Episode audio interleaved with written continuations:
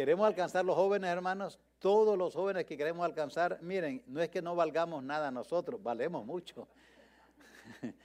Pero la verdad, hermanos, es que si no, yo quiero dar toda, toda, toda posibilidad a la juventud, a la juventud, toda posibilidad, toda posibilidad a la juventud. ¿Saben por qué, hermanos? Porque si ellos no responden a Dios bien, aunque nosotros hayamos respondido bien, si ellos no responden bien a Dios, se ha perdido todo lo que nosotros hicimos. ¿Me entiende? Tenemos que hacer que los jóvenes respondan a la voz de Dios. Tenemos que hacer. Ya sea por, hay que orar con ellos, hay que orar por ellos, hay que reunirse con ellos estudiar la Biblia, hay que explicar la palabra de Dios. O sea, todo lo que sea posible. ¿Saben, hermanos? Nuestra juventud está rechazando a Dios. Eso es lo triste. La juventud hoy está rechazando los preceptos de Dios. Ahora, si nosotros decimos, pues yo no me muevo, ¿sabe qué hace la juventud? Se va al abismo. Así es sencillo.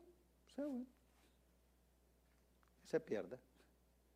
Es duro esto, hermano. Yo que oren mucho al Señor. Una de mis grandes cargas, en serio, en serio, es cómo alcanzamos la juventud.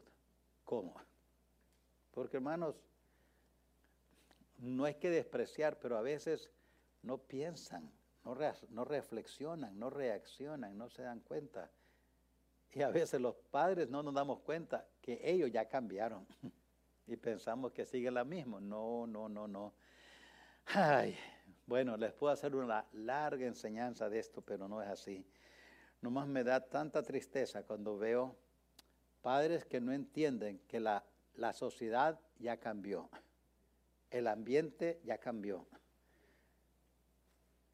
Simplemente ya cambió.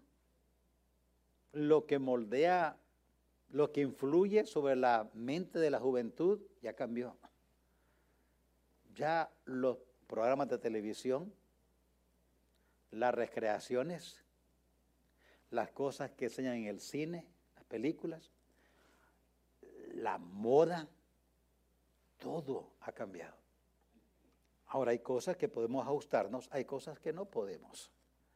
Pero en lo que podamos, queremos alcanzar la juventud lo más que podamos. Así es que eh, seguimos a las seis.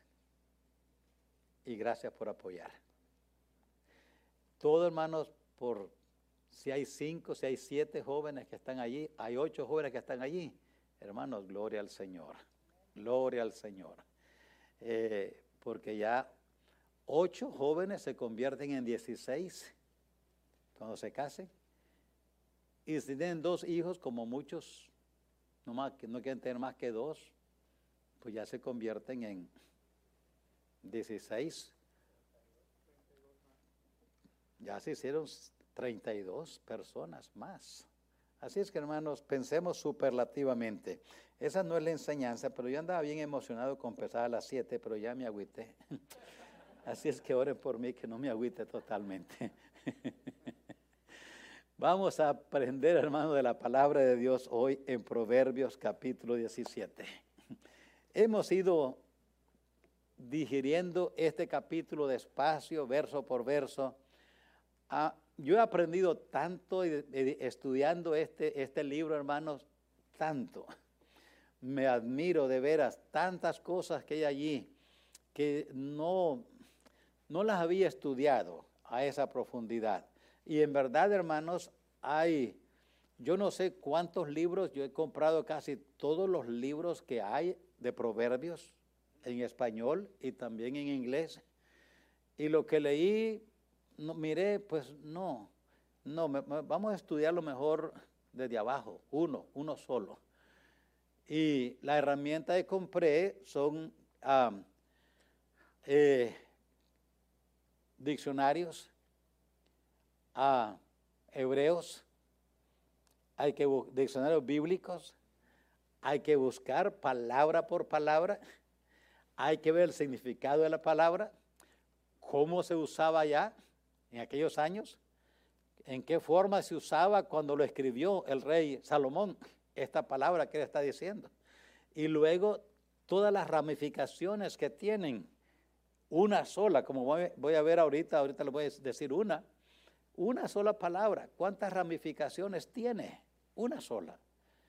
Y así es como podemos ver entonces en ese estudio así la, la, cultura de ese tiempo, la forma de pensar de ese tiempo y luego la forma de pensar de los hebreos, eh, los judíos en ese tiempo, y la geografía de ese tiempo, eh, como dije ya, la cultura de esos tiempos. Y así uno entiende mejor lo que el Señor dijo en su palabra cuando fue revelada a los hombres que la escribieron. Sí, la Biblia fue escrita por los hombres, pero es inspirada.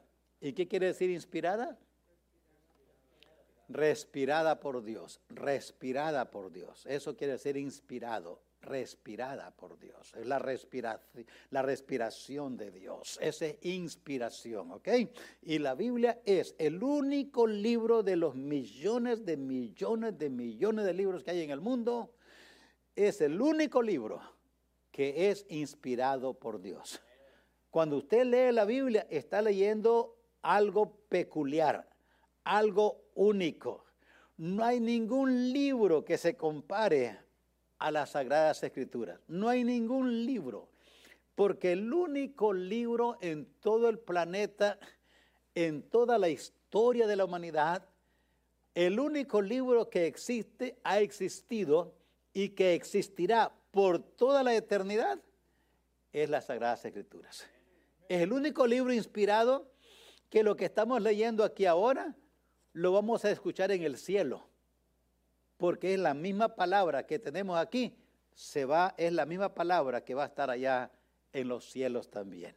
Así es que, hermanos, esto, con esto en mente, vamos a ver ahora los versículos entonces yo creo que empezamos del el 12 eh, hasta el 13. El 12, Proverbios 17, 12. Mejor es encontrarse con una osa a la cual han robado sus cachorros que con un fatuo en su necedad. Verso 13. El que da mal por bien, no se apartará el mal de su casa. Esas dos vamos a estudiar. Todos tienen ya sus notas, sino para que alguien de los sugieres le lleve uno, a alguien le falta notas, todos, todos, aquí hay algunos hermanos para llevarles. Entonces, amén, ahí hay otras, ahorita vamos a llevárselas, no se preocupen, y ahí entonces vamos a empezar en esta noche. Note lo que dice el verso 12.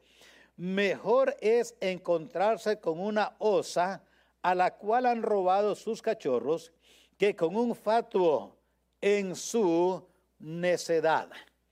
Ah, hemos titulado allí este otro principio. Hemos, venido viendo los principios eh, eh, desarrollando contentamiento es el tema. Aquí vamos a estudiar hoy, hemos estado estudiando en el verso 17 las correctas características en la vida. Ese es el título, eh, el título. El tema que estamos estudiando, Proverbios 17, es desarrollando contentamiento. Hemos aprendido que el contentamiento y la paz, hemos aprendido el contentamiento y las prioridades. Ahora estamos aprendiendo el contentamiento y los principios bíblicos. Hemos aprendido tres principios. La disciplina es necesaria para desarrollar carácter. El, castigo no cambia la condición espiritual del humano. Ese es otro principio. Otro principio, el fracaso siempre será resultado de la rebelión. Ese es un principio bíblico. Y hoy vamos a ir estudiando uno más. El pecado siempre levanta la ira de Dios. El pecado siempre levanta la ira de Dios. Es lo que está en el verso 12. Note lo que hemos titulado el sentir por la ofensa cometida, el sentir. Eh, dice robado. El sentir es, mejor es encontrarse con una osa a la cual han robado sus cachorros. Ese es el sentir. Es un sentir adolorido, un sentir afligido. hay un sentir, por eso le dije el sentir por la ofensa cometida. La palabra es robado, le han robado sus cachorros. ¿Y cómo queda esa osa? Queda obstinada, eh, eh, queda, perdón, queda adolorida, queda afligida. Y entonces hay una reacción entonces de ira. Ella está dispuesta a atacar, a enjuiciar, a matar a quien sea, porque anda muy adolorida y anda afligida, que es la lección que aprendimos de aquí. Primero, en sentido figurado, habla de la ferocidad de David y sus hombres. Habla de la ferocidad de David y sus hombres. ¿A qué se refiere esto? Mejor es encontrarse con una osa a la cual han robado sus cachorros que con un fato en su necedad. ¿A qué se refiere? Lo primero, se refiere primero a la ferocidad de David y sus hombres. Como lo sabemos, segundo de Samuel 17, 8 al 10. Es la ocasión cuando Absalón, el hijo de David, lo había echado del reino y se había levantado una gente grande, mm, era una guerra civil, y se levantaron y echaron a David, el rey. Un grupo lo, jefeaba eh, Absalón, el hijo de David. El otro grupo era dirigido por Joab, el general del ejército, y el rey David, que era el rey de la nación. Y ahora hay unos consejos, hay dos consejeros que están aconsejando a Absalón qué hacer.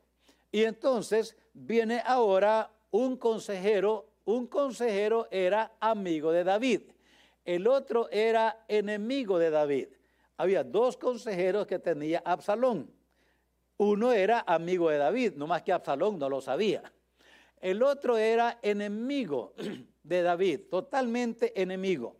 Usai era un amigo de David. Y cuando, eh, cuando David huía, le dijo a Usai, que era consejero de David, regresa al palacio, ponte a la orden de Absalón, aconseja tú también, porque Aitofel también va a aconsejar. Aitofel era enemigo de David, era su consejero, pero renunció por un fracaso que hubo con la nieta de Aitofel. David fracasó moralmente.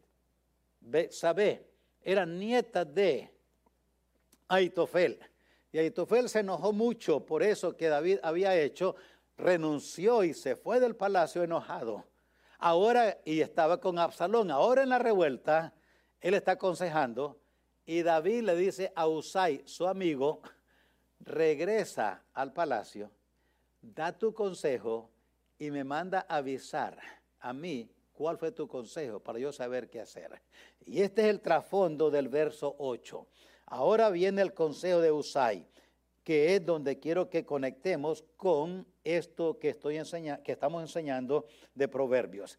Y añadió Usai, tú sabes que tu padre y los suyos son hombres valientes y que están con amargura de ánimo, como la osa en el campo cuando le han quitado sus cachorros. Ahí está la conexión. Mejor es encontrarse con una osa a la cual le han robado sus cachorros Aquí Usai dice a Absalón, David tiene hombres feroces. David es un hombre también feroz. Y note lo que le sigue, le sigue diciendo. Además, tu padre es hombre de guerra y no pasará la noche en el pueblo, con el pueblo. He aquí él estará ahora escondido en alguna cueva o en otro lugar. Y si al principio cayera en alguno de los tuyos, quien quiera que le oyere dirá, el pueblo que sigue a Absalón ha sido derrotado. Y aún el hombre más valiente, cuyo corazón sea como corazón de, de león, desmayará por completo, porque todo Israel sabe que tu padre es hombre valiente y los que andan con él son esforzados. Entonces, mejor es encontrarse con una osa a la cual le han robado sus cachorros, es usado de una manera figurativa para hablar de la ferocidad de David y sus hombres. Pero también es una analogía, algo que se asemeja, una analogía del juicio de Dios contra la actitud necia de Israel. Una analogía. Entonces, que está conectado con. Entonces, habla es, está conectado con, esa es la idea de, es una analogía, del juicio de Dios contra la actitud necia de Israel. Y ustedes tienen ahí, yo creo, en sus notas, Oseas. Oseas, eh, o si no, ahí está, Oseas capítulo 13, verso 6. El rey, eh, el profeta Oseas está diciendo lo que Dios dice. Note lo que dice Dios del pueblo de Israel. En sus pastos se saciaron y repletos se ensoberbeció su corazón. Por esta causa se olvidaron de mí. Por tanto, yo seré para ellos como león, como un leopardo en el camino los acecharé, como osa que, han, que ha perdido los hijos, los encontraré y desgarraré las fibras de su corazón, y allí los devoraré como león, fiera del campo, los despedazará. Entonces, ¿de qué está hablando aquí? Está hablando del el juicio de Dios contra la nación de Israel por la actitud que han tomado, una actitud necia. ¿Cuál es la actitud que han tomado? Esta es la actitud. En sus pastos se saciaron, o sea, Dios les hizo gran provisión, les dio mucha provisión y se saciaron. Estaban llenos, satisfechos, y cuando todo tenían, se pusieron orgullosos y se ensoberbeció su corazón. Y por su soberbia, hermanos, si hay algo de lo cual huyamos como huiríamos, ya no digamos del virus, porque ya no es tanto ruido eso, pero no sé qué otra enfermedad, pero como hay mucho con miedo del virus, vamos a decir el virus. Huir, si hay algo que hay, hay que huir y cuidarnos es del orgullo, es de la soberbia. Porque por eso dice la escritura, antes del quebrantamiento es la soberbia. Cuando ya tenían todo, porque Dios se lo había provisto, se ensoberbeció su corazón y porque tenían abundancia, se olvidaron de Dios. Porque tenían abundancia, se olvidaron de Dios. Y Dios, por su soberbia, que los guió a ingratitud, se olvidaron de Dios. Ya les dije que la, el amor a Dios nace del recuerdo. Por eso les dije que la gratitud es hija del recuerdo y es madre del amor. El amor a Dios surge de la gratitud a Dios. Y la gratitud a Dios, la gratitud a Dios surge del recuerdo de, las, de los bienes que hemos recibido de Dios. Cuando un cristiano se olvida de los favores que ha recibido de Dios, es porque es ingrato, es porque es orgulloso y está, es, un soberbio y también va a terminar fracasado, porque antes del fracaso es la soberbia. Y hay orgullos hay orgullo religioso. Los fariseos eran soberbios, orgullosos religiosamente. Y hay muchos cristianos que están orgullosos de lo que son. Son orgullosos fariseos. Ya se han olvidado. Hay otros que son cristianos y Dios les ha bendecido. Y en vez de tener una actitud de servir, tienen una actitud de mandar. Por orgullo, orgullo nada más. Por eso es que yo admiro tanto a David. Yo admiro a David de veras el rey. Porque cuando había cometido aquel tremendo pecado con Bexabe, vino Natán. Natán no era nadie. Era un predicador, ¿cómo decir ahora? Que estaba predicando en un ranchito. Natán, ¿qué hizo Natán? No es como Daniel, no es como Jeremías, no es como Elías, no es como aún Isaías. ¿Qué hizo Natán? Era un predicador en un ranchito. Vamos a decir ahora en nuestra manera cultural que no usaba ni saco ni corbata y andaba predicando en chanclas. Y Dios le dijo a, Natán, ve donde David y dile esto y esto y esto. Y, Natán llegó como, como él era. Y le cuenta aquel relato que ustedes conocen. Y cuando David responde, le dice, Rey, usted es ese hombre. Y esto dice Dios. Y David pudo haberse levantado y decir, ¿y tú quién eres? ¿Saben cómo es ahora, verdad? Si tú quién eres. ¿No sabes que yo, yo soy, yo tengo, yo puedo? ¿No sabes tú quién soy yo? Predicadorcito tonto, ¿me vas a enseñar a mí? David pudo haber dicho eso a Natán. Predicadorcito tonto, ¿me vas a enseñar a mí? Tú eres del rancho. Pero David sabía, Dios está con ese hombre. Es el profeta de Dios. Es el pastor. Es el predicador llamado por Dios. Y Natán le dijo, tú eres ese hombre. Y esto dice Dios. ¿Y qué dijo David? ¿Recuerdan? He pecado. He pecado. Lo que tú dices es verdad. He pecado. Me arrepiento. Dijo, dijo Natán, también Dios ha remitido tu pecado.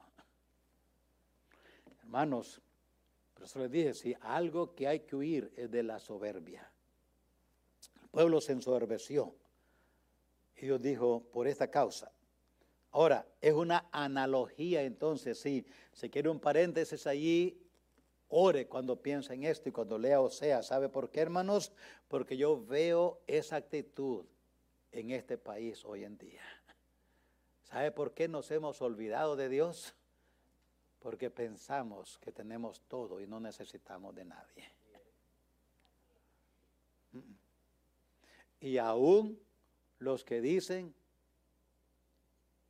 que quieren a los pobres, políticos que dicen que están con el pueblo, no dejan la corrupción, no dejan la soberbia, no dejan el, prácticas sucias y abominables. Por un lado nos dicen que nos aman mucho y por otro lado escupen el rostro de Dios y levantan su puño y le dicen al pueblo, todo esto que dicen no es pecado, hay que practicar esta inmoralidad. ¿eh? ¿Y qué están haciendo? Acercando más el juicio de Dios. ¿Sabe por qué? Es la misma soberbia.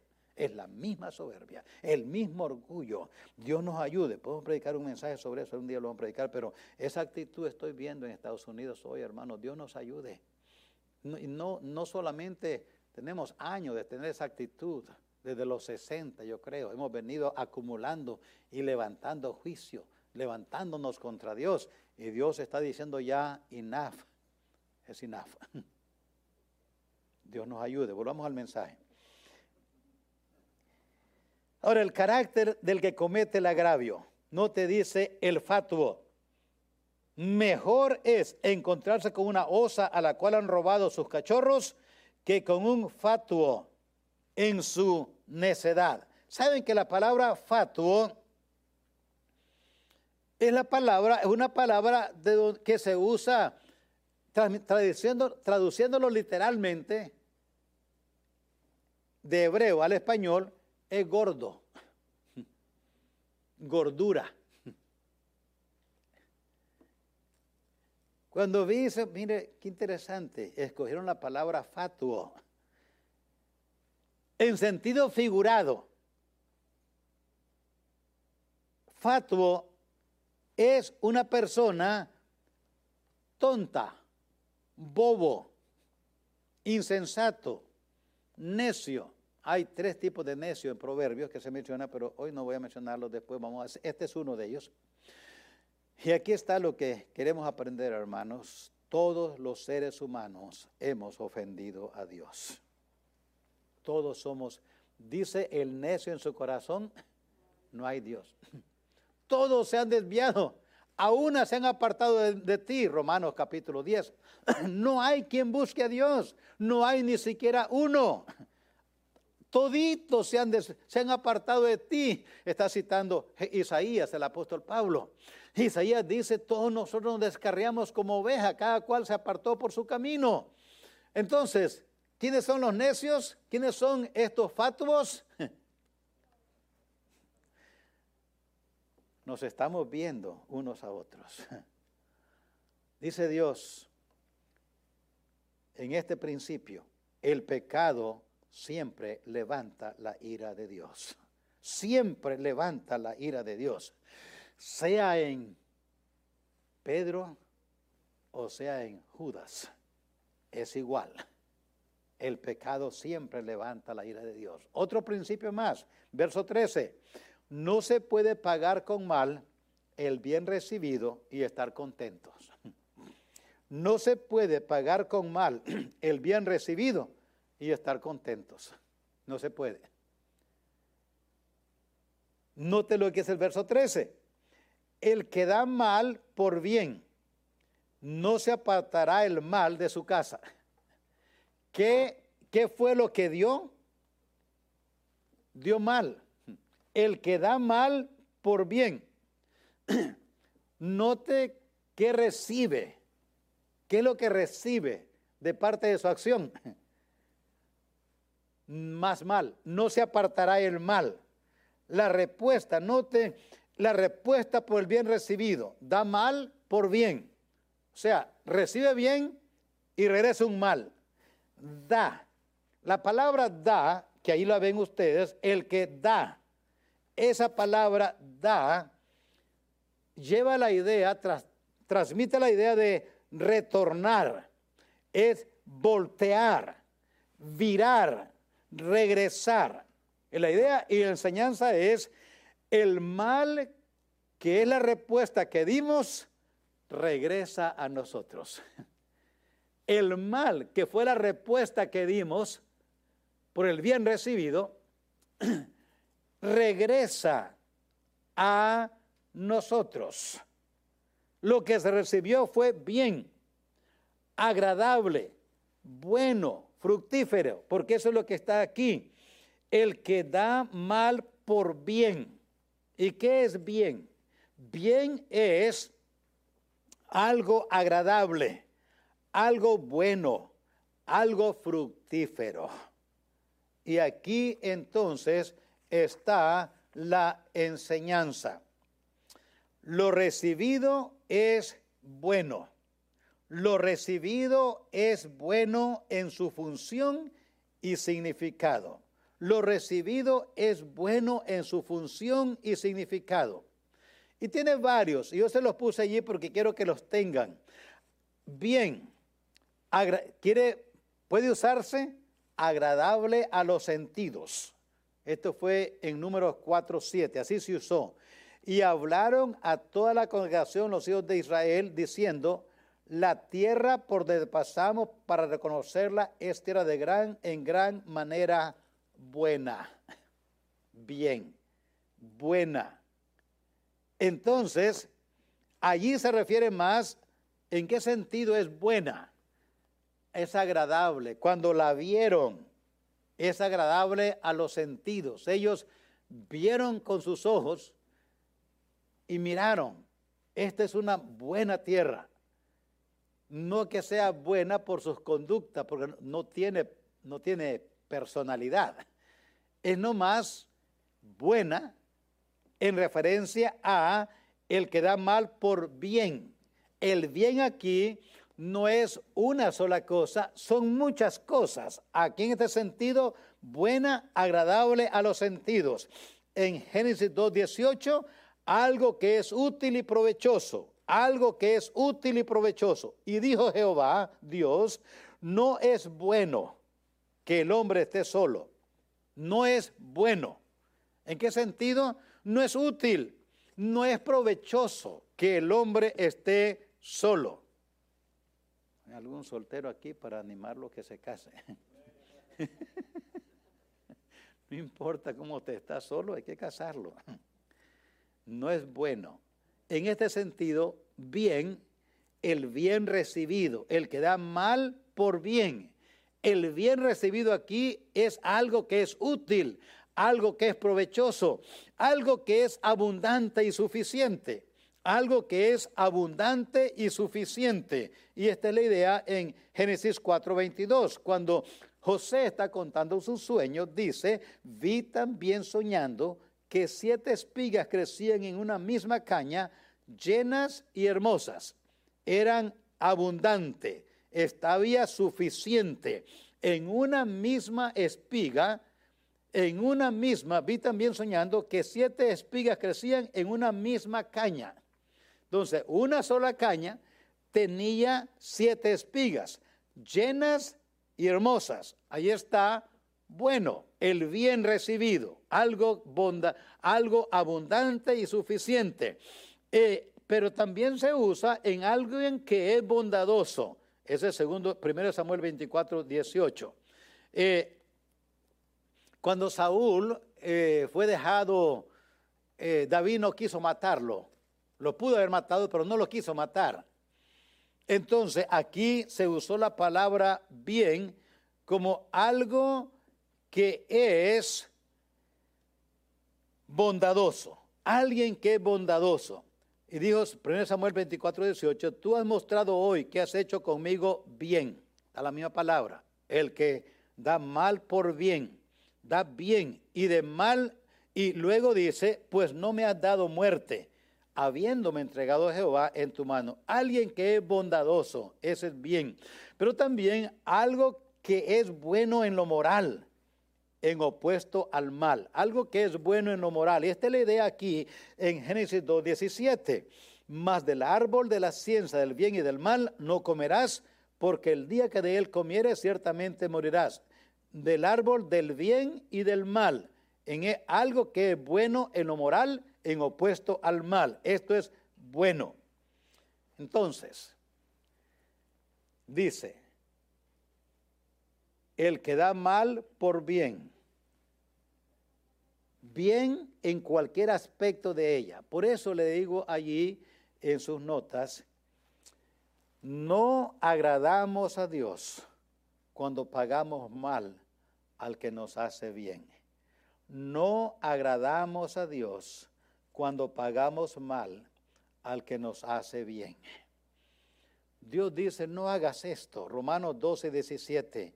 No paguéis a nadie mal por mal, procurar lo bueno delante de todos los hombres. Entonces, al que me hace mal, ¿qué le hago? Bien. Porque no agrada a Dios. No agrada a Dios cuando pagamos mal al que nos hace el bien. Primera a los tesalonicenses 5:15. Mirad que ninguno pague a otro mal por mal. Antes siempre, antes seguir siempre lo bueno, unos para con otros y para con todos. Mirad que nadie pague a otro mal por mal. Seguid siempre lo bueno, unos para con otros y para con todos. No agradamos a Dios cuando pagamos mal al que nos hace el bien. Primera de Pedro 3, 8 y 9, ahí lo tienen también. Finalmente se todo de un mismo sentir, compasivos, amando fraternalmente, misericordiosos, amigables, no devolviendo mal por mal, ni maldición por maldición, sino por el contrario, bendiciendo, sabiendo que fuisteis llamados para que heredaseis bendición. Hermanos, en el mundo en que vivimos, aún entre los cristianos, se hace bien fácil a veces, en un momento que ni nada más porque la carne le ganó o nos gana, de repente tratamos mal al que, o nos olvidamos del bien que alguien nos hizo. ¿Y sabe que he descubierto en mi propia vida? Que es fácil olvidar el bien que alguien nos hizo. Pero el que hizo el bien, no se le olvida. A mí se me olvida, porque yo recibí el bien. Pero el que hizo el bien, no se le olvida. Y eso es lo, es lo difícil, porque es lo que cuesta. El que le hicimos el bien, se le olvidó. Pero a uno no se le olvida. Y uno cuando aquella persona te hace mal, te trata mal, ¿sabe qué viene a la mente primero que nada? El bien que le hicimos. Se le olvidó que cuando estaba en esta condición, le ayudamos. A veces como pastor, voy a decirle la verdad, cuesta cuando alguien dice, hermanos, ayúdenme le ayudamos. Y después que le ayudamos, pasan los años, y aquella misma familia que hace años estaba en gran aflicción, y nosotros como iglesia le servimos, ahora nos critican. Ahora nos difama. Ahora siembra cizaña contra Betania, el pastor y a quien se le ocurra. ¿Y sabe qué viene a mi mente? Ya les dije, ¿verdad? Y a la suya también, no me haga decir, ay, pastor, qué mal usted. No, usted también le viene la misma cosa, nos pasa a todos. Pienso, ¿cómo se le olvidó a esta familia cuando estaba en gran necesidad? Y como pastor, y lo menos de Betania, respondimos a la necesidad que tenía. Digo esto porque esta es la carne. En el espíritu dice, tú hiciste bien. No te preocupes que alguien hizo mal. Es tú y Dios. Y me contenta sentir ese sentir bonito y alegre por fe. Como iglesia hicimos bien. Como pastor no hice nada malo en guiar a la iglesia que ayudemos. Que esta familia ahora se olvide del bien que le hicimos como iglesia, ese es problema entre ellos y Dios nada tiene que ver con... Nosotros tenemos nuestro galardón como iglesia, como individuos. nuestro galardón está seguro en el cielo. ¿Quién perdió? La persona ingrata. La que se le olvidó. E, ella, ella sí va a sufrir. ¿Por qué? Porque Dios es justo. ¿O no? Él va a tratar de la manera justa. Nosotros no, nosotros somos injustos. Pero recordemos esto en nivel general. Dios da a los humanos únicamente el bien. ¿O no? Dios nunca da mal a sus hijos, jamás. A la humanidad Dios nunca da mal, porque Dios no es malo, Dios es bueno en su esencia. Es santo, santo, santo. Y todo lo que Él hace es bueno nada más. Así es que toda la raza humana ha recibido solamente bien de Dios, ¿o no? A pesar de su pecado, a pesar de su rebelión, a pesar del desprecio, Dios le ha dado a la humanidad solamente bien. Solamente, porque Él es bueno, Él es santo, no hay pecado en Él, sus acciones son puras, son limpias, son sinceras, Él es tres veces santo, como dice la Escritura. ¿Y cómo responde la humanidad? ¿Cómo respondemos nosotros? Con razón, hermanos. Por eso les dije allí, la respuesta que la humanidad está dando a Dios tiene su efecto. Tiene su efecto. La respuesta que la humanidad está dando a Dios tiene su efecto. ¿Y cuál es ese efecto?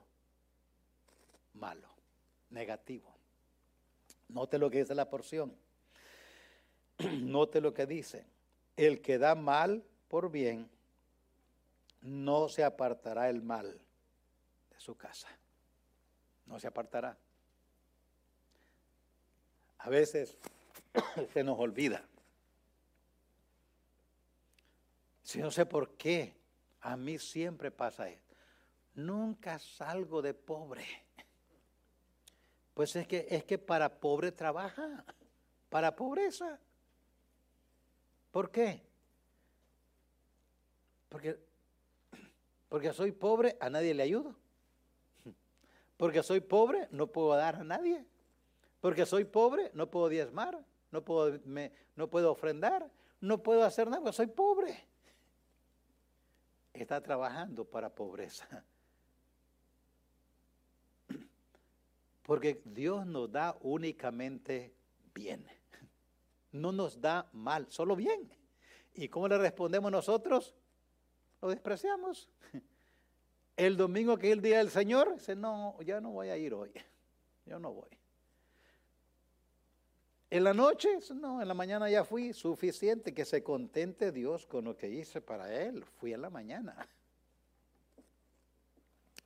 El que da mal por bien, recuerde eso, no se apartará el mal de su casa.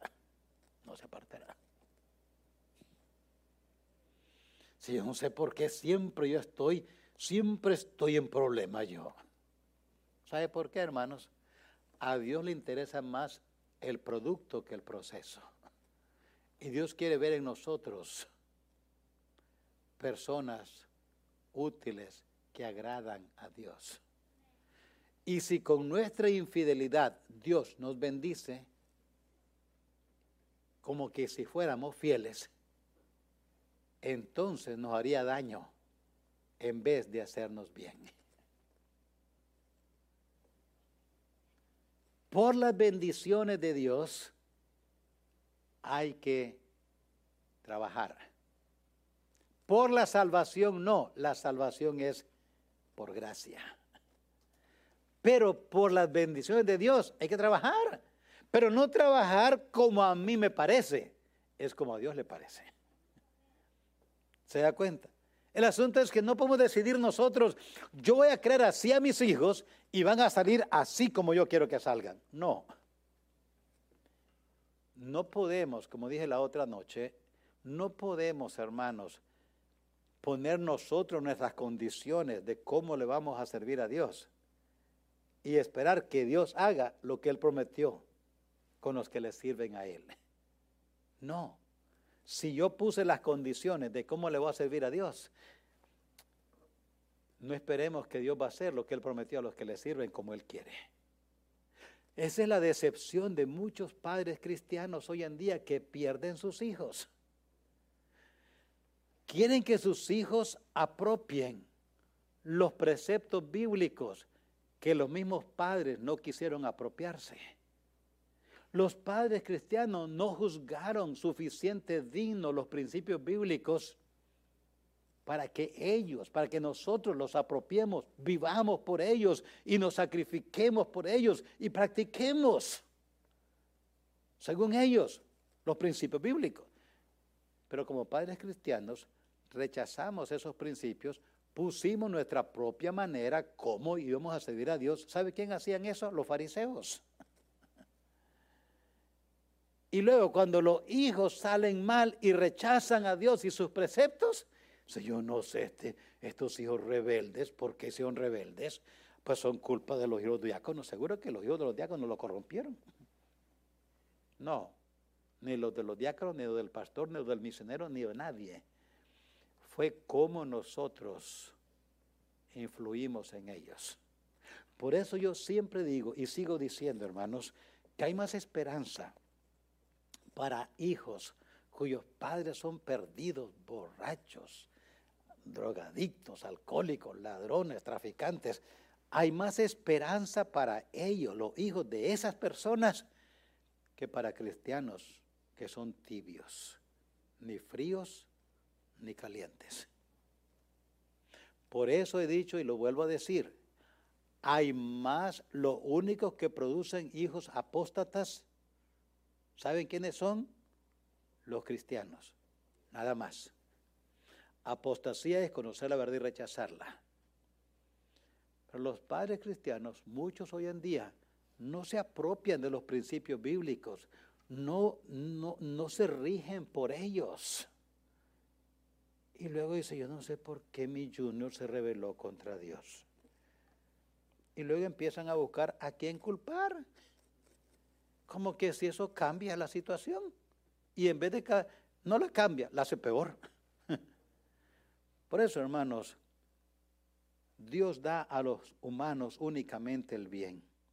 La respuesta, la respuesta que la humanidad está dando a Dios tiene su efecto negativo, por supuesto. No podemos violar los principios bíblicos y cosechar contentamiento. Imposible. No podemos violar los principios bíblicos y cosechar contentamiento. Así es que, hermanos y queridos oyentes, en esta noche, para irnos, evaluemos cómo vivimos nuestra vida. Si según nuestra propia opinión o según los principios de la palabra de Dios. Si vivimos nuestra vida según las circunstancias alrededor nuestro, o según los principios de la palabra de Dios. Hemos aprendido, yo creo que cinco principios. La disciplina es necesaria para desarrollar carácter.